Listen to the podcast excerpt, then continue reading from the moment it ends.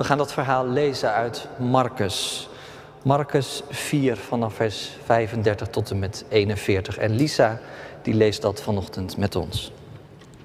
Aan het eind van die dag, toen het avond was geworden, zei hij tegen hen: laten we het meer oversteken. Ze stuurden de menigte weg en namen hem mee in de boot waarin hij al zat. En voeren samen met de andere boten het meer op. Er stak een hevige storm op en de golven beukten tegen de boot, zodat hij vol water kwam te staan. Maar hij lag achter in de boot op een kussen te slapen. Ze maakten hem wakker en zeiden: meester, kan het u niet schelen dat we vergaan? Toen hij wakker geworden was, sprak hij de wind bestraffend toe en zei tegen het meer: zwijg, wees stil. De wind ging liggen en het meer kwam helemaal tot rust.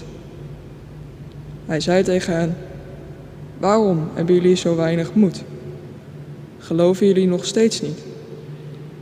Ze werden bevangen door grote schrik en zeiden tegen elkaar: wie is hij toch, dat zelfs de wind en het meer hem gehoorzamen?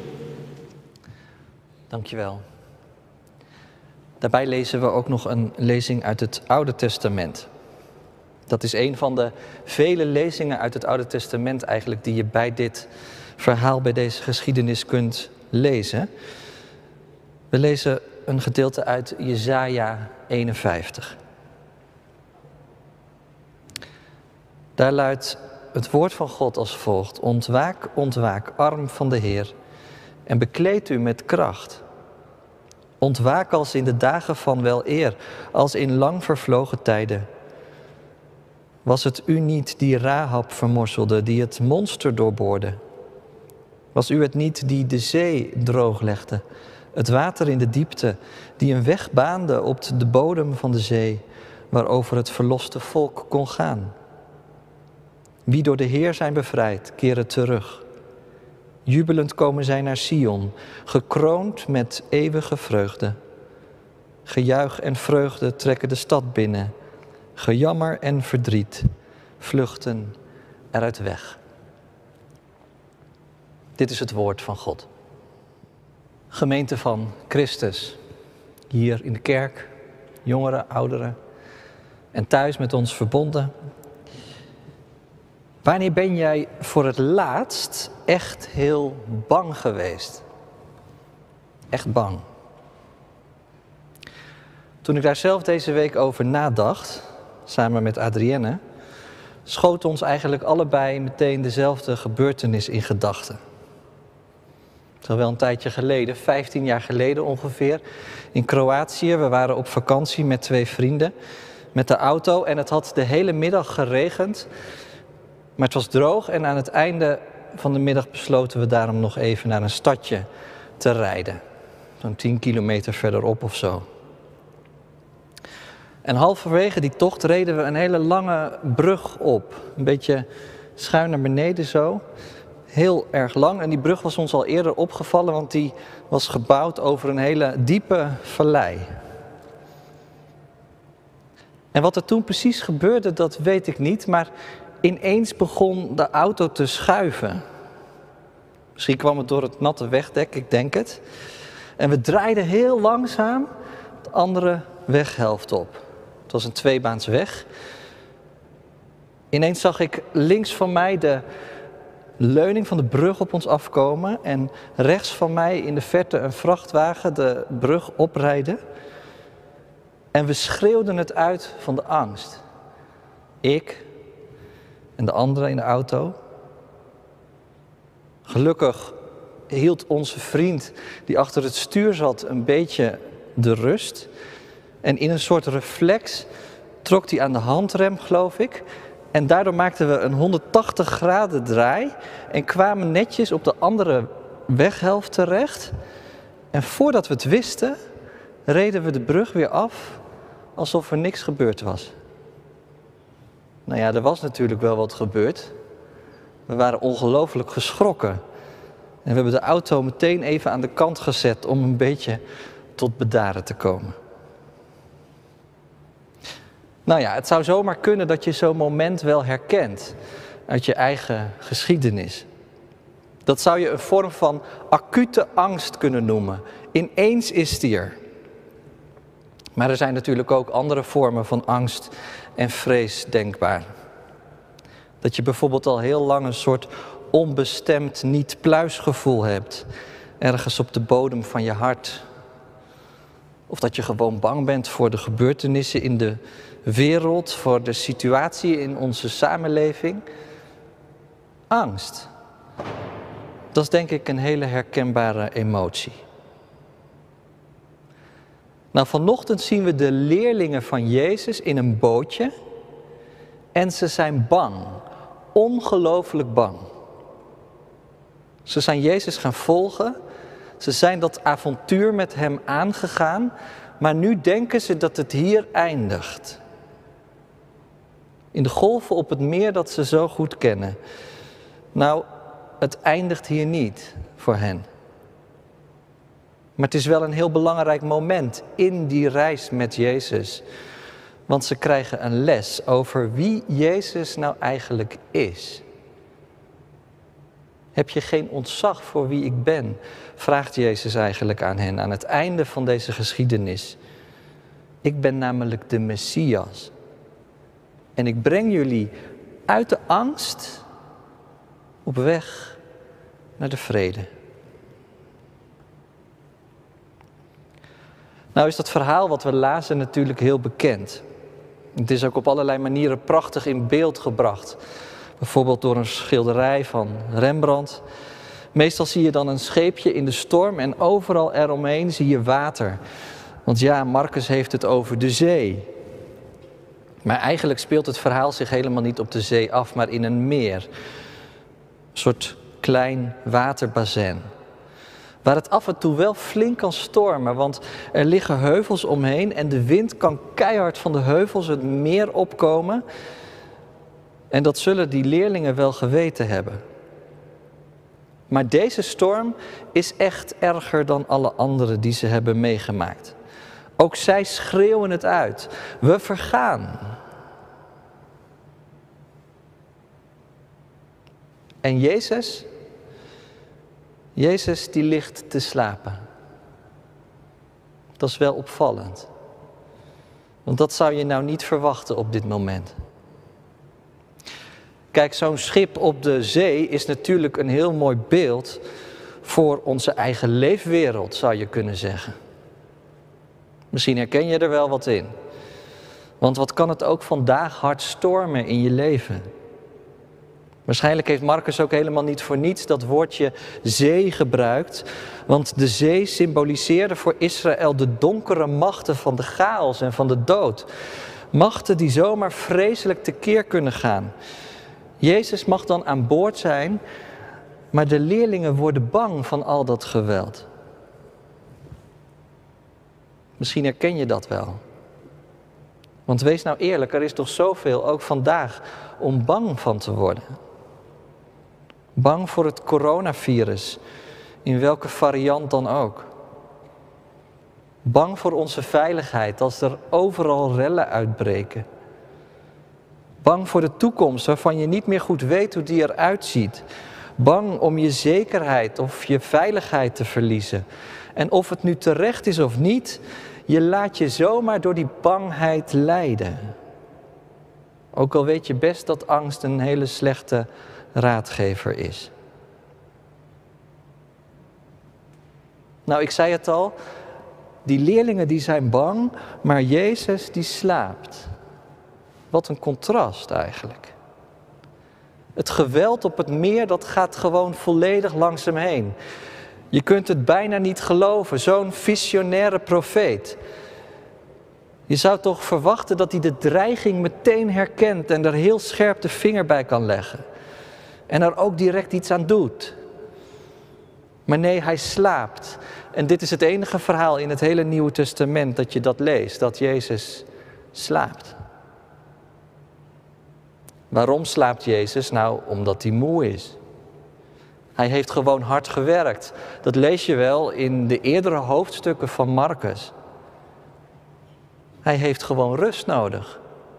Hij slaapt omdat hij een mens is. Net zoals jij en ik. Met een aantal catechizanten hebben we van de week onder andere dit verhaal gelezen, weten jullie nog? En steeds was de vraag, wat leer je hier over Jezus? Nou, een van de dingen die jullie noemden was, hij is mens. Jezus is gewoon mens. Hij slaapt. En dat is helemaal waar. Maar de leerlingen die begrijpen daar helemaal niks van. Het ergert ze gewoon. Kan het Jezus dan helemaal niet schelen dat ze op het punt staan om te zinken? En daarom stellen ze een hele brutale vraag aan hem. Raakt het u helemaal niet dat we vergaan? In die vraag proef je de teleurstelling, vind je niet? Dit zijn mensen die er meer van hadden verwacht. Op zijn minst dat Jezus naast hen zou gaan staan en mee zou strijden tegen de elementen. Maar hij laat het afweten. En misschien herkennen we die teleurstelling ook wel. Sowieso kun je teleurgesteld zijn in instellingen waarvan je het heil had verwacht. En die ineens niet thuisgeven, in wat voor situatie dan ook. Je kunt teleurgesteld zijn in de overheid, waar je wat meer creativiteit of lef zou willen zien. Je kunt teleurgesteld zijn in je medeburgers, die best wat meer betrokken zouden kunnen zijn. En ten diepste kun je misschien ook wel teleurgesteld zijn in God. Waar is Hij? En waarom grijpt Hij niet in?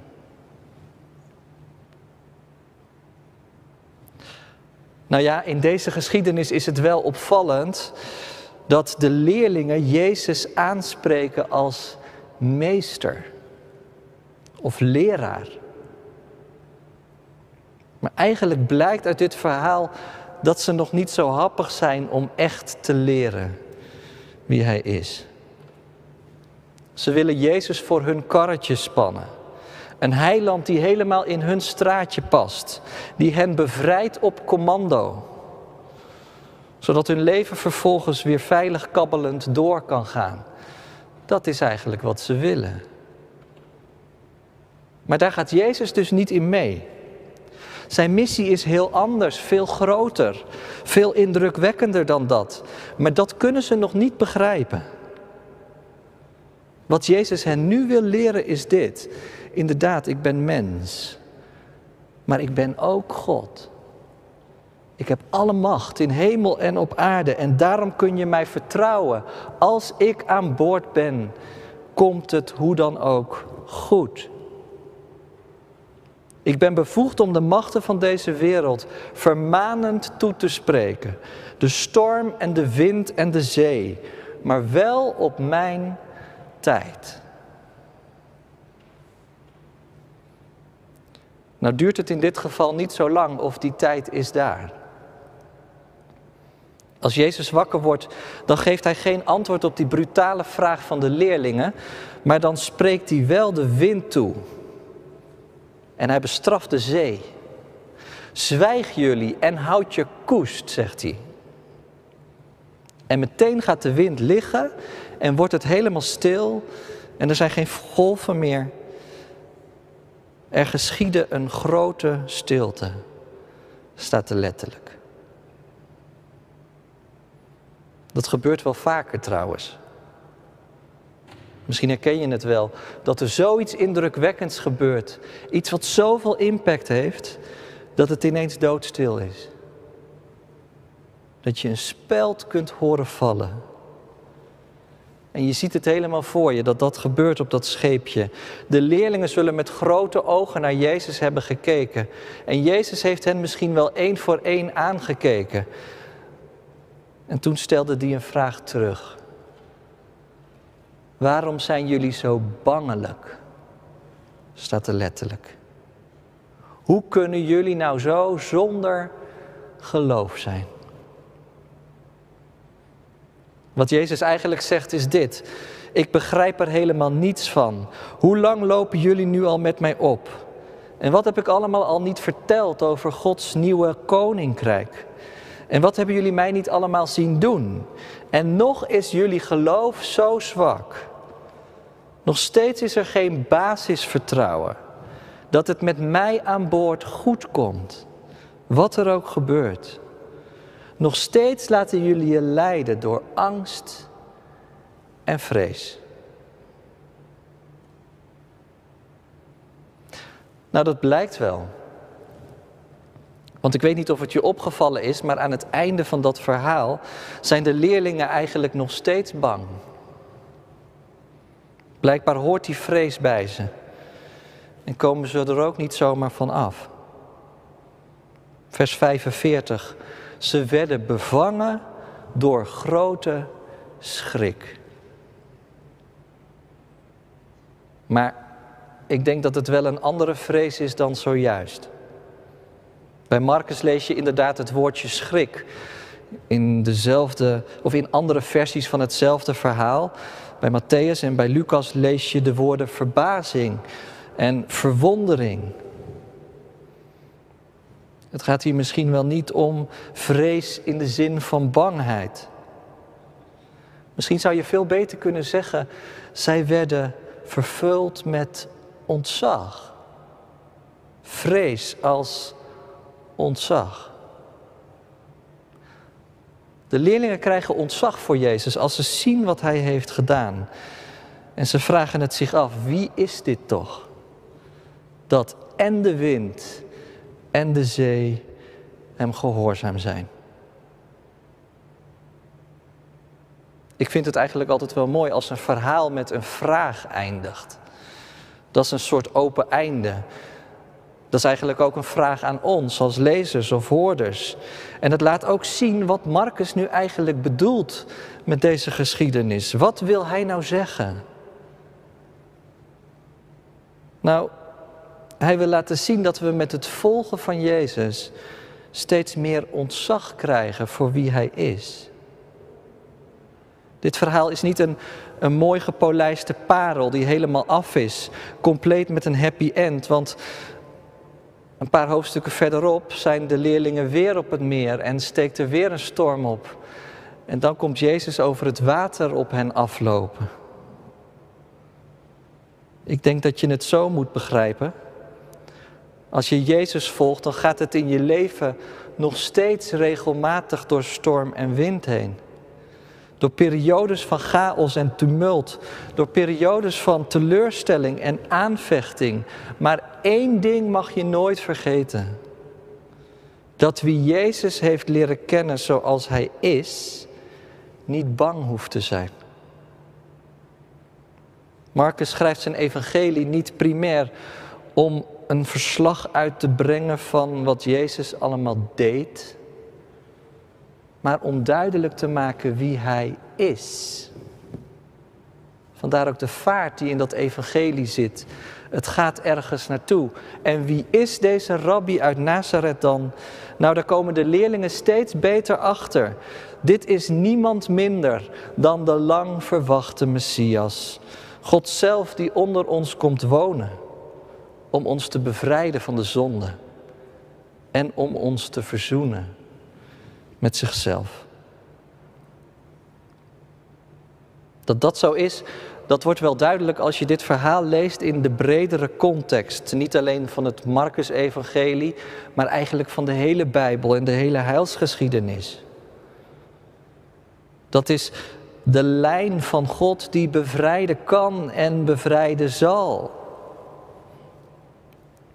Denk alleen maar even aan dat fragment uit Jesaja, waar God wordt beschreven als degene die de zeemonsters overwon. En die de zee drooglegde. En die er een pad dwars doorheen maakte om het volk Israël te bevrijden. Dat is de God waar we het over hebben. En dat is ook de God die Jezus laat zien. Jezus die de storm stilt om de leerlingen te bevrijden. En straks krijgt die lijn alleen maar meer diepgang en meer kleur. Als Jezus uiteindelijk, als de meerdere Jona, uit het schip van de wereld geworpen wordt tot in de diepte van de dood. En dan zijn we bij dat doopvont. Met Jezus ondergaan in het water. Om er ook met hem uit op te staan. In een nieuw leven. In een nieuw koninkrijk. In dat koninkrijk waar Jezus het in zijn verkondiging steeds over heeft. En wat een koninkrijk is van vrede en gerechtigheid. Ik zei zojuist dat je dat schip op zee wel zou kunnen zien als onze leefwereld, waar het stormen kan. Maar in het licht van dat nieuwe koninkrijk zou je dat scheepje ook kunnen zien als de kerk. De kerk, een schip vol gelovigen. Te midden van een wereld vol verleiding en beproeving. En de leerlingen in dat schip, die zijn af en toe kleingelovig. Inderdaad, ze zijn met hem ondergegaan in het water van de doop, om met hem op te staan in een nieuw leven. En tegelijkertijd zijn ze vaak nog zo vol vrees. Het zijn heel gewone vissers. Maar ze hebben Jezus in hun midden. En dat brengt dan bij een laatste stap. De toepassing van dit verhaal op onszelf. Want als je die diepe betekenis van deze geschiedenis nog eens op je in laat werken, dan kun je er heel veel van leren. Want wat zie je nou eigenlijk gebeuren op dat meer? Nou dit. Op het moment dat de leerlingen zich realiseren dat Jezus aan boord is, en op het moment dat ze hem aanspreken, grijpt hij in en wordt het rustig. Ook al stellen ze in hun onrust en in hun paniek helemaal de verkeerde vraag. En hebben ze bij Jezus eigenlijk een heel verkeerd beeld van wie hij is. Maar dat staat hem niet in de weg om zijn macht te tonen. Wat ze moeten leren is dit. Dat wie met Jezus reist, in vrede reist. Dwars door de storm bent u Heer. Ik kwam een fragment tegen uit een preek van Augustinus over dit gedeelte. En eigenlijk kun je zijn boodschap samenvatten in één zin. God zelf wil in ons wonen, met ons meereizen en in ons wakker gemaakt worden. Augustinus ziet het schip dus niet in de eerste plaats als de wereld waarin we leven, of als de kerk van Christus, maar eigenlijk nog veel persoonlijker. Hij ziet dat schip als ons eigen leven. Hij schrijft dit: als de woede in je wordt gewekt, word je door de golven heen en weer geslingerd. Als je jezelf beledigd voelt, verlang je ernaar om wraak te nemen. En weet je waarom dat dan gebeurt? Omdat Christus nog in jou slaapt. Omdat je zijn aanwezigheid vergeten bent.